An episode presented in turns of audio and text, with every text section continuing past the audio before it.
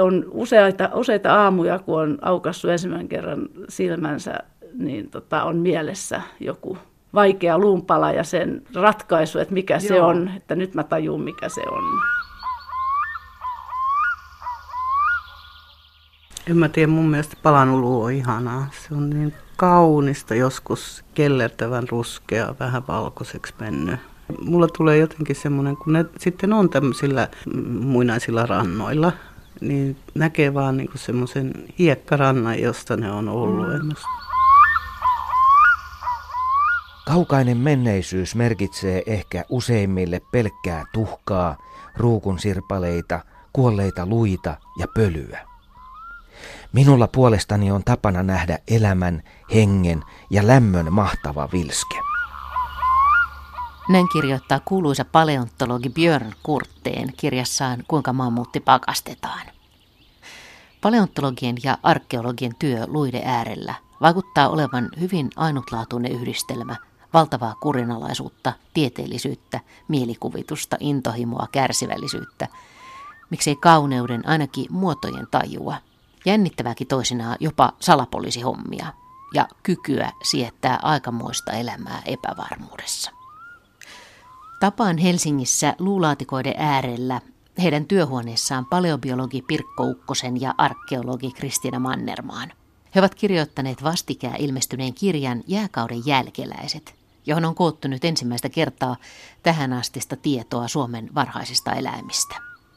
Juttelemme siitä, mitä kaikkea luut voivat eläinten historiasta kertoa. Pirkko Ukkonen ja Kristina Mannermaa ovat molemmat erikoistuneet palaneen luun määrittämiseen, sillä vain sitä kautta päästään kiinni niihin kaikkein ensimmäisiin ja varhaisimpiin eläimiin Suomessa. Tässä on Kouvolasta kivikautselta paikalta löydettyjä luita. Ja tämä iso rasia tässä on tunnistamattomia. Tämä on ruskeata, 5 milliä 2 senttiä, puolitoista senttiä kokosta sälää, joka on palannutta luuta. Ne on eläinten, voidaan sanoa, että ne on eläinten luuta ja ne on löytynyt siis tämmöiseltä asuinpaikalta tai leiripaikalta, joka on kaivettu arkeologisesti. Sitten tässä pikku, pikkupussissa on se osa, mikä on pystytty määrittämään – joko lajin tarkkuudella tai sitten eläinryhmän tarkkuudella. Tuolla näkyy esimerkiksi karhun kynsi, luun kappale tuossa. Joo. Tämä on semmoinen jännä aineisto, että, että tämän on Björn Kurtteen, siis suomalainen kuuluisa paleontologian professori, käynyt läpi joskus vuosikymmeniä sitten ja totesi, että siinä on nuorta karhua vaan nuoren karhun luita. Ja se herätti mun ja Pirkon mielenkiintoa, että mikä tämä tämmöinen paikka on. Sitten ei ollut mitään analyysiä, raporttia ja sitten me päätettiin käydä se läpi. Mutta me kyllä nähtiin tässä aineistossa nyt muutakin kuin vaan sitä karhua. Siis onko tämä pussi tavalla... tässä on teidän määrittämää? Tämä on meidän määrittämää, joo.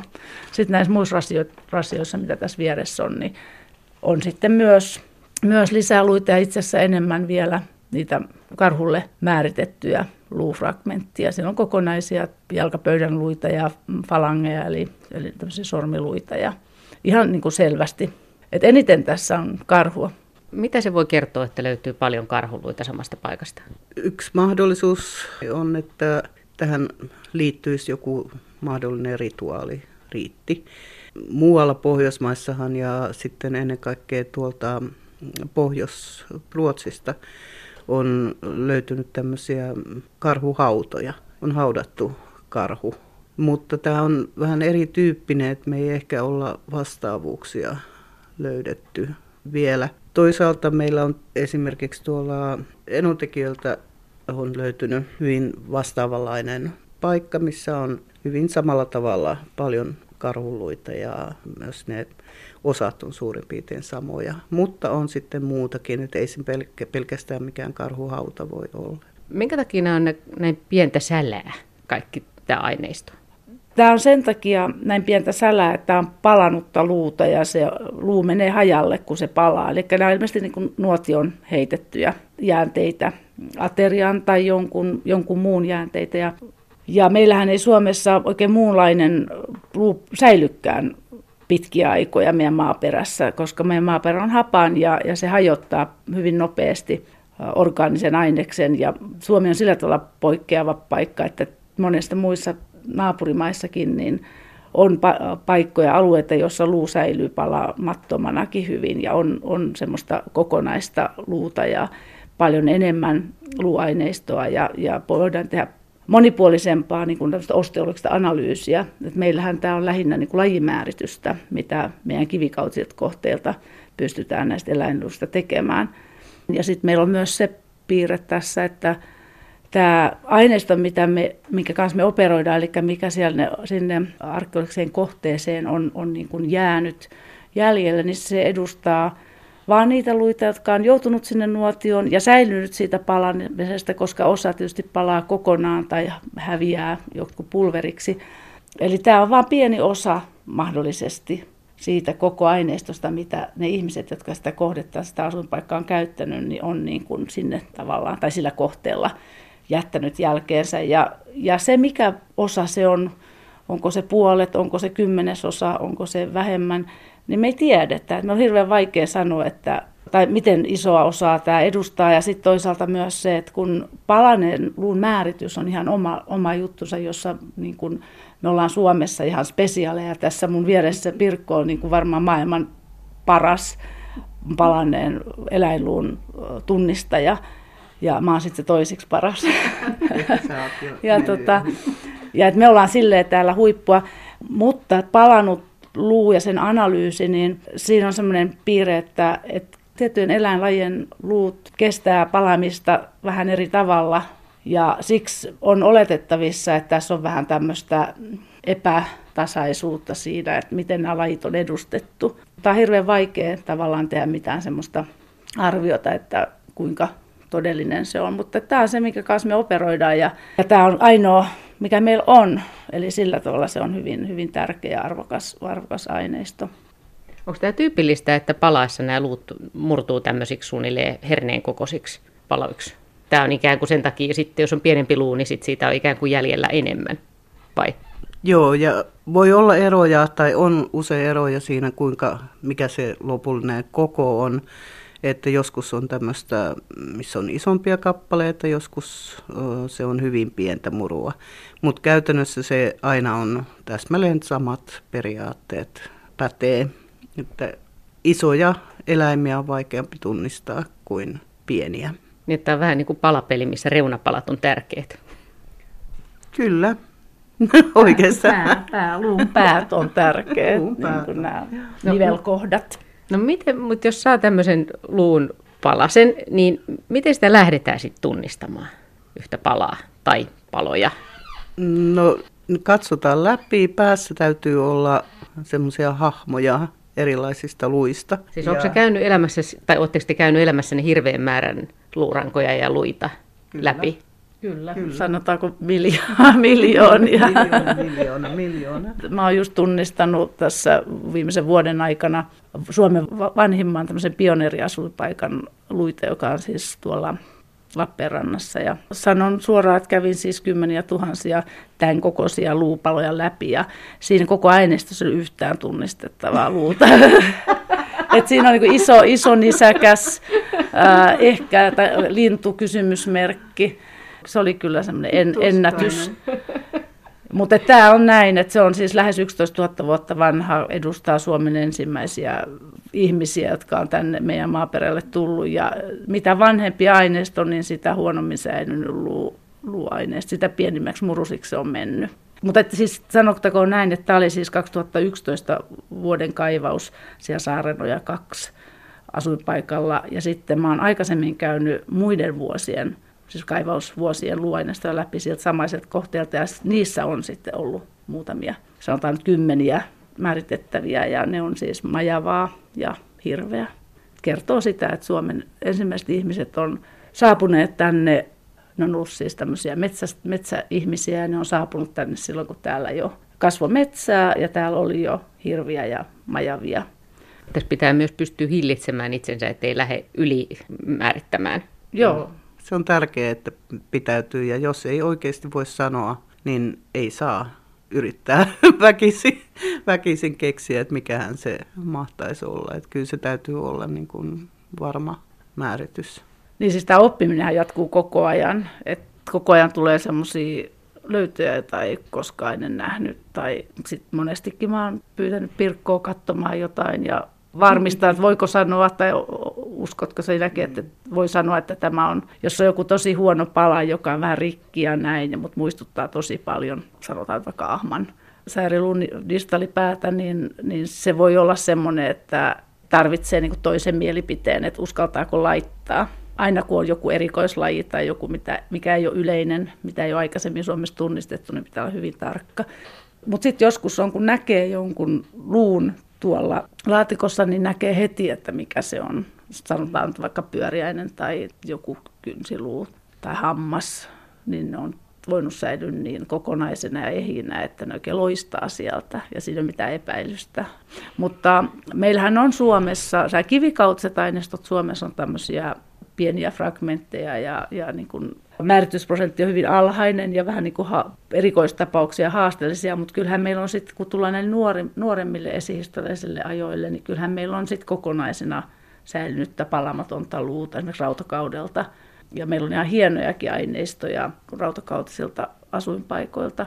Me ollaan Pirkon kanssa kummatkin niin kuin erikoistuttu siihen palaneen luun tutkimukseen ja siihen on syynä just nämä meidän intressit, että, että mä oon kiinnostunut erityisesti tästä vanhojen aikojen kivikauden arkeologiasta ja luututkimuksesta. Ja Pirkko on kiinnostunut faunahistoriasta ja nimenomaan tästä vanhemmasta, niin tota, siksi me, me mieluiten kuitenkin työskennellään tämän, tämän tämmöisen palaneen luunaineiston kanssa. Mutta... No harmittaako teitä ikinä, että te olette sattunut syntymään just tänne Suomeen, jos on tämmöinen maaperä? En mä tiedä, mun mielestä palanulu on ihanaa. Se on niin kaunista, joskus semmoinen ihana kellertävän ruskea, vähän valkoiseksi mennyt. Ja mulla tulee jotenkin semmoinen, kun ne sitten on tämmöisillä muinaisilla rannoilla, niin näkee vaan niin semmoisen hiekkarannan, josta, jossa ne on ollut. Mm. En mä tiedä, mun mielestä se, mä pidän kyllä palanaista mm. luusta. Mietitte sitten usein niitä hetkiä tai että miten ne on päätynyt sinne palaneeksi luuksi? Ketkä on ollut ne ihmiset ja mitä siinä on tapahtunut?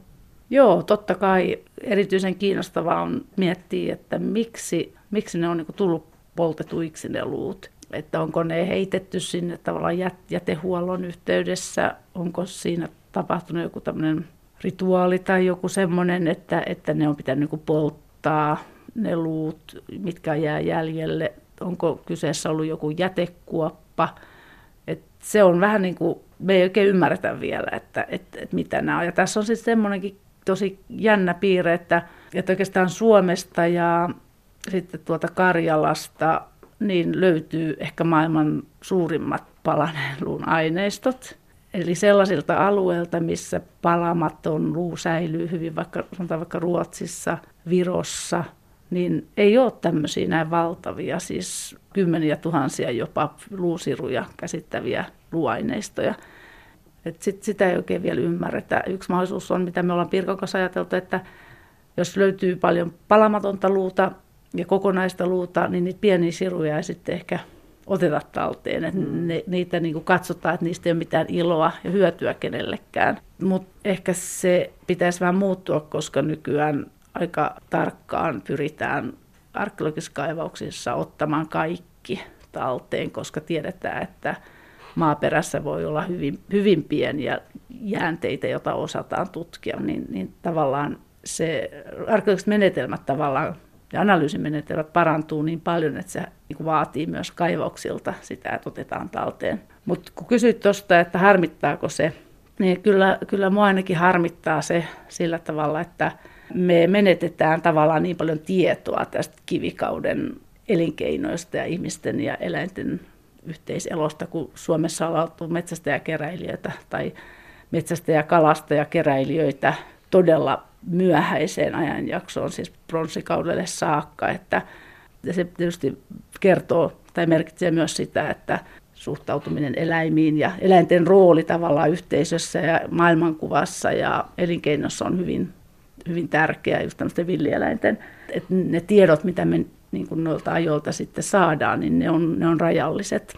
Et maailmalla kyllä, kun, kun, kun pitää esitelmää, jossa kertoo huolellisesti faktat näistä analyyseistä, mitä on tehty, tehnyt ja kuinka paljon on käyty läpi aineistoa ja kuinka paljon on pystytty tulkitsemaan tai, tai määrittämään, niin monet kollegat tulee onnittelemaan jälkikäteen, että, että ei voi muuta kuin tuntea suurta ihailua sitä, sitä kohtaan, että niin, niin kuin kärsivällisesti tämmöistä näin haastavaa aineista. Ja se kertoo ehkä just siitä, että muualla semmoista ei tehdä.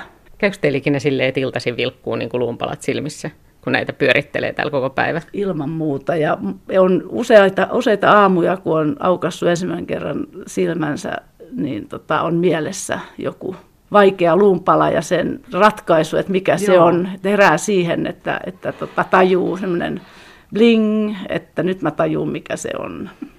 Ihan oikeasti? Joo. Että on joo, vähän niin kuin salapoliisityötä joo. myös. Joo. On, on. Ja sillä tavalla just, että ne tulee usein sitten, se niin kuin kiertää ne kaikki luurankojen ja yksittäisten luiden kuvat selvästi pyörii täällä aivoissa ja sitten se tulee yhtäkkiä. Hei, mutta sehän voisi olla se. Pitää tarkistaa heti. Miten tuli säkkiä mieleen jotain hienoja hetkiä, kun te olette löytäneet jotain ihan uutta? Tai jonkun, jonkun hienon luunpalan, josta on heti tajunnut, että vau. Siis niitä hetkiähän tulee, joku karhu on kyllä semmoinen, että kun karhuluu löytyy, niin siinä on aina riemullista. Miksi esimerkiksi just karhu? En mä tiedä. Se on joku sisäsyntyinen asia. Niin, ja sitten sitä on niin kun ajattelee, että on tiettyjä eläimiä, jotka on aika yleisiä ja tavanomaisia, ja sitten on semmoisia harvinaisia, ja joihin kohdistuu tunteita, ja ne on tosi voimakkaita. Tai sisältet hirvi, niin se on aika yleinen loppujen lopuksi näissä kivikauden aineistossa. Kertoo siitä, että sitä on aika paljon metsästetty. Mutta kyllähän hirvenkin pyyntiin liittyy hirveästi kaikkea. Että sehän on valtava eläin ja sitä ei niin vaan pystytä saamaan kiinni. Ja, mutta sitten taas astetta vaarallisempi ja haastavampi varmaan on just karhu. Ja sitten kun tiedetään, että meillä on niin pitkälle historia, historiassa taaksepäin, meillä on hirveästi kansantieteellisiä todisteita, folklorisia todisteita siitä, että miten karhuun on liittynyt todella paljon kaiken näköisiä uskomuksia ja se on ollut, saanut aivan erityiskohtelua on tietyt säännöt, miten kun karhu on kaadettu, niin miten sitä ruhoa kohdellaan mitä saa tehdä ja mitä ei. Sitten meillä on, ei, en, en osaa sanoa nyt, että onko meillä nyt varsinaisesti varmoja todisteita siitä vielä, että, että näin olisi ollut myös kivikaudella. Mutta me niin hyvin, hyvin niin kuin, kun ajattelee sitä laajaa pohjoista aluetta, jossa on hyvin yhtenäinen karhukultti, niin, niin on helppo olettaa, että, että sillä olisi hyvin pitkät perinteet. Ja sitten tähän tämä meidän Käyrälammen, siis Kouvolan tämä karhulöytö perustuu, että kun se on 8000 vuotta vanha ja siinä on tämmöinen löytö, jossa karhun luita, karhun jäänteitä on niin kuin ilmeisesti käsitelty poikkeavalla tavalla, eli, eli koko aineisto lähes pelkästään karhun luita, että olisiko se joku kokonainen karhu tai olisiko se niin, että just karhupeijäisten jälkeen ne luut olisi sitten laitettu jonnekin tiettyyn paikkaan. Niin tämmöistä me vähän siinä niin kuin haettiin, että se olisi todella kiehtovaa, jos me pystyttäisiin todistamaan tavallaan näin pitkälle taaksepäin samantyyppistä, että ei ole hirveästi muuttunut, mutta, mutta tota, me, meillä on tässä vähän pohdittavaa vielä. Mm. Mutta mulla, mulla itselläni niin oli just aika kiva, kun sä mainitsit tuon koiran, niin me tuossa kirjassakin mainitaan, että koira on tullut varmasti niin kuin ensimmäisten ihmisten mukana tänne. Et ihan niin vanhoja, siis yhden, lähes 11 000 vuoden taakse meneviä koiralöytöjä meillä ei ole. Mutta tota, meillä on kuitenkin hyvin vanhoja, että oliko 9000 vuotta sitten on nämä ensimmäiset koirat. Ja, ja nyt sitten pari kuukautta sitten määritin sellaisessa Muilamäki-nimisen kohteen luaineistossa koiranluun, ihan sataprosenttisesti varva koiranluu.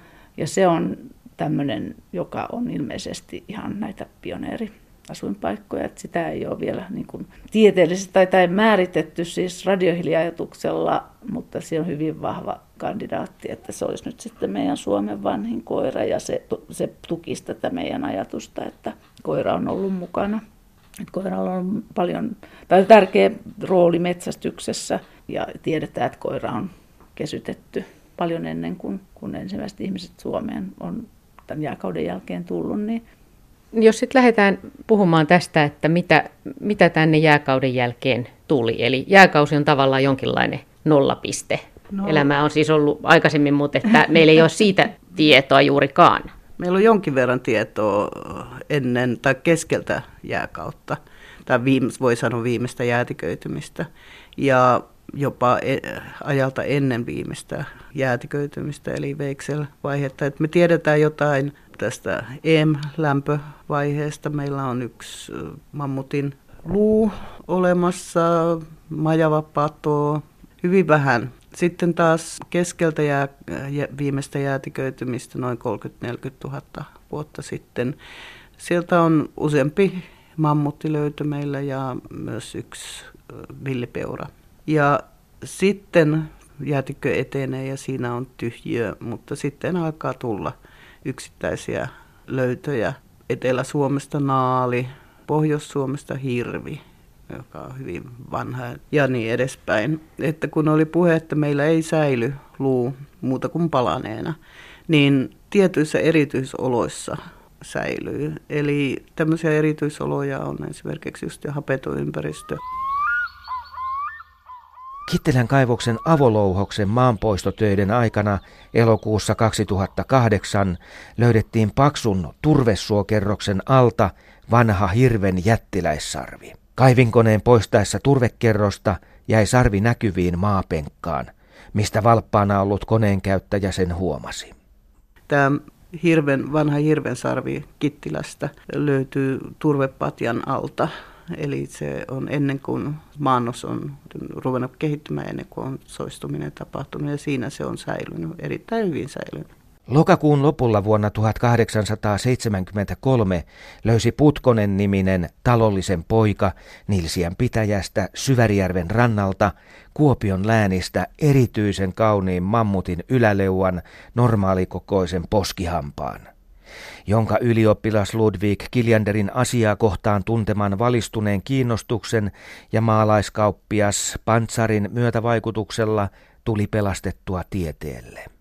Mammutit löytyy usein sitten vähän mistä vaan perunapellolta, mutta alun perin ne on joko kulkeutunut Jäätikköjoen mukana tai sitten ne on siinä moreenissa, mikä on kasautunut, kun jäätikkö on kasannut tavaraa. Että sekin on semmoinen erityisolosuhde, missä säilyy. Nämä on yleensä ja sen takia tämmöiset hyvin varhaiset löydöt meillä ennen ihmistä on hyvin vähäisiä.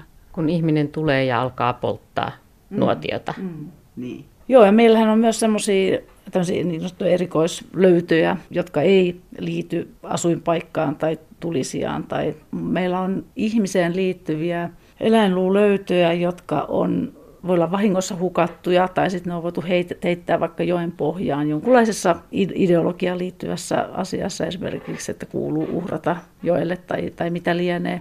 Meillä on joitakin luesineitä löytynyt ihan niin kuin joen, joen pohjasta sieltä sedimenteistä ja siellä on hapetonta. Sitten meillä on tämmöisiä tapauksia, jossa metsästäjä on ampunut harppuunan hylkeeseen vesillä, esimerkiksi jos ruuhesta tai sitten jäältä – Yli on kuitenkin päässyt karkuun, eli jatkanut uimista, ei ole kuollut siihen, mutta kuollut myöhemmin ja vajonnut pohjaan. Ja meillä on tämmöisiä löytöjä, jossa on siis hylkeen kokonainen luuranko ja sitten siellä on vielä harppuna siinä yhteydessä. Kesällä 1935 suoritettiin Närpiön pitäjään kuuluvalla Kalmossanin suurella peltoaukealla laajoja salaojitustöitä. Maanviljelijän pojat Walfried ja Einar Kuulman lopettelivat kesäkuun 27. päivä isänsä omistavan peltopalstan varsinaista ojitusta. Heidän kaivaissaan pellon lounaisnurkkauksessa olevaa ojain äärimmäistä risteyskohtaa löytyi savesta noin 60 senttimetrin syvyydestä eläimen luuranko, jonka niskassa kylkiloiden välissä törrötti kaunis luinen harppuunan kärki. Meillä on myös esimerkiksi verkkolöytöjä, muinainen verkko, jossa on nämä saalit vielä tallella, että se verkko on tavallaan hukattu ja sitten se on vajunut pohjaan ja jotain on tapahtunut, että siihen on nopeasti kerrostunut päälle sitä sedimenttiä tai savea. Esimerkiksi Porin Tuorsniemen verkko, joka on aika nuori, se on niin kivikauden lo, ihan lopulta, vai, vai niin tota, sieltä verkosta on löytynyt siis hylkeen, ilmeisesti harmaa hylkeen luita, pyöriäisen luita ja vielä lohen nikamia. Eli se on moni, monitoimiverkko, joka on saalistanut hyvin, mutta, mutta silti niin kuin ihminen on sählännyt ja, ja menettänyt sekä verkon että saaliin. Ja nämä on siis niin kuin niinestä tehtyjä verkkoja. No jos ihan tiivistetysti, niin kuin, että mitä jääkauden jälkeen, niin mitkä oli ensimmäisiä eläimiä, mitkä tuli tänne? Miten se järjestys suurin piirtein menee? Ensiarktiset lajit, villipeura ehdottomasti, naali varmaan, hirvi hyvin nopeasti. Ja samaan aikaan jo ennen metsien tuloa on varmaan tullut jänis, metsäjänis, kettu. Ja tietysti se taas vaatii semmoista pientä saalista, eli myyrät varmaan on tullut hyvin alkuvaiheessa, mutta niistä meillä ei ole tietoa. Majava on vakio, se on tullut myös hyvin varhaan. Sitten hiukkasen myöhemmin karhu, orava, näätä, nämä, jotka vaatii jo sitten vähän sitä metsää. Ja sitten rupeaa täydentymään hyvin nopeasti. Se täydentyy, koska metsätkin tuli aika nopeasti. Ja monet näistä on sellaisia näistä meidän nykyisistäkin nisäkkäistä, että ne pärjää sekä lehti- että havumetsissä, että se ei ole sillä tavalla niin, niin kuin selkeä. Onko tämä teidän mielestä edelleen jännittävää näin monen vuoden jälkeen tutkin näitä luita? Ilman muuta. Kyllä luuta aina kiinnostaa. Tämä on ihan superjännittävää. Tämä on niin jännittävää, että perhe meinaa jäädä kakkoseksi ja, ja kaikki muu meinaa jäädä kakkoseksi. Tietenkin se on kiva, että työ on kiinnostavaa, mutta jos työ on myös samalla niin kuin suurin intohimo ja harrastus,